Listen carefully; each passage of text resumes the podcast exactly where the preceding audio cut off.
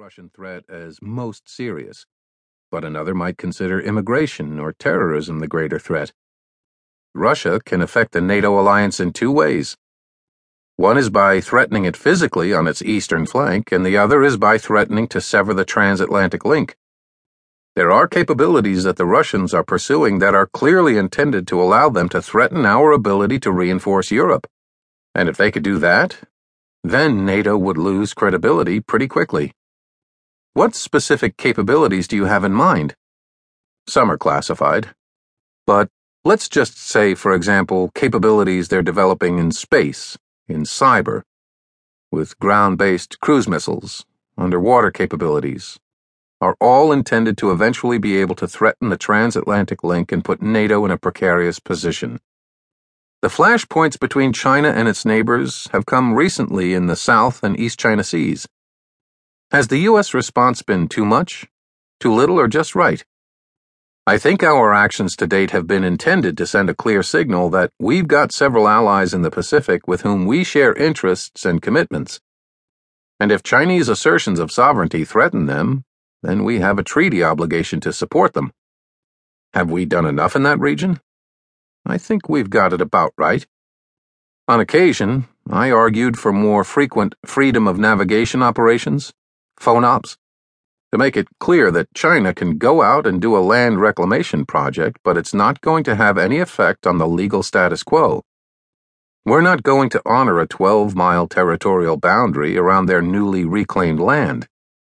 We've got to keep that up, because if someone declares something and no one challenges it, it can become accepted. I would have preferred more frequent freedom of navigation operations, but I think the way we've done it has been prudent. Some have argued that what we've actually done has been more innocent passage than traditional FONOPs. That distinction is more a matter of law, of the declaration you make, the way you maneuver inside that space. I don't think that matters much to the Chinese. I think they recognize that our presence there is a signal.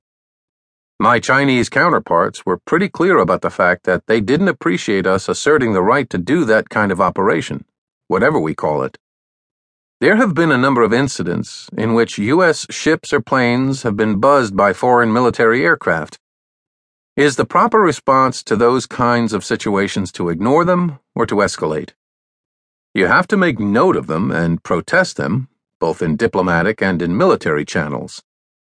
One of the things that fascinated me about the Chinese is whenever I would have a conversation with them about international standards or international rules of behavior, they would inevitably point out that those rules were made when they were absent from the world stage.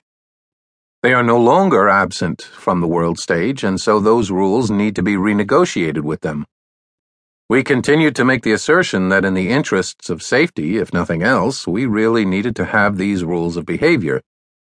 And we were successful initially in maritime rules of behavior.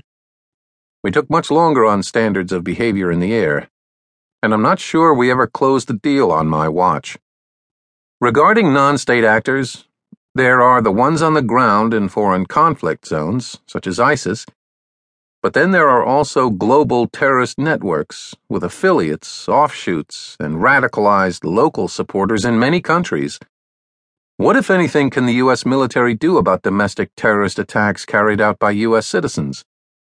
There are indeed two kinds of challenges from radical Islamist groups. Some actually stand and seek to hold ground. Such groups need to be countered on the ground, with most of the fight coming from those who have the most to gain and lose and that means we have to work with and through people from the region who are willing to fight. This might take far longer than it would if we were to do the job ourselves, but it is necessary because we have to adopt a response that can be sustained for a long time, such as 20 years. As for individuals who are being radicalized online, groups like ISIS are losing the fight on the ground and probably winning the fight in the virtual environment because it's so hard to fight them there. Again, that's a long term problem, and one that will require us to be both vigilant and aggressive in trying to counter them. We have not grappled with that as much as we can and should. Bob Gates famously said a few years ago In my opinion, any future defense secretary who advises the president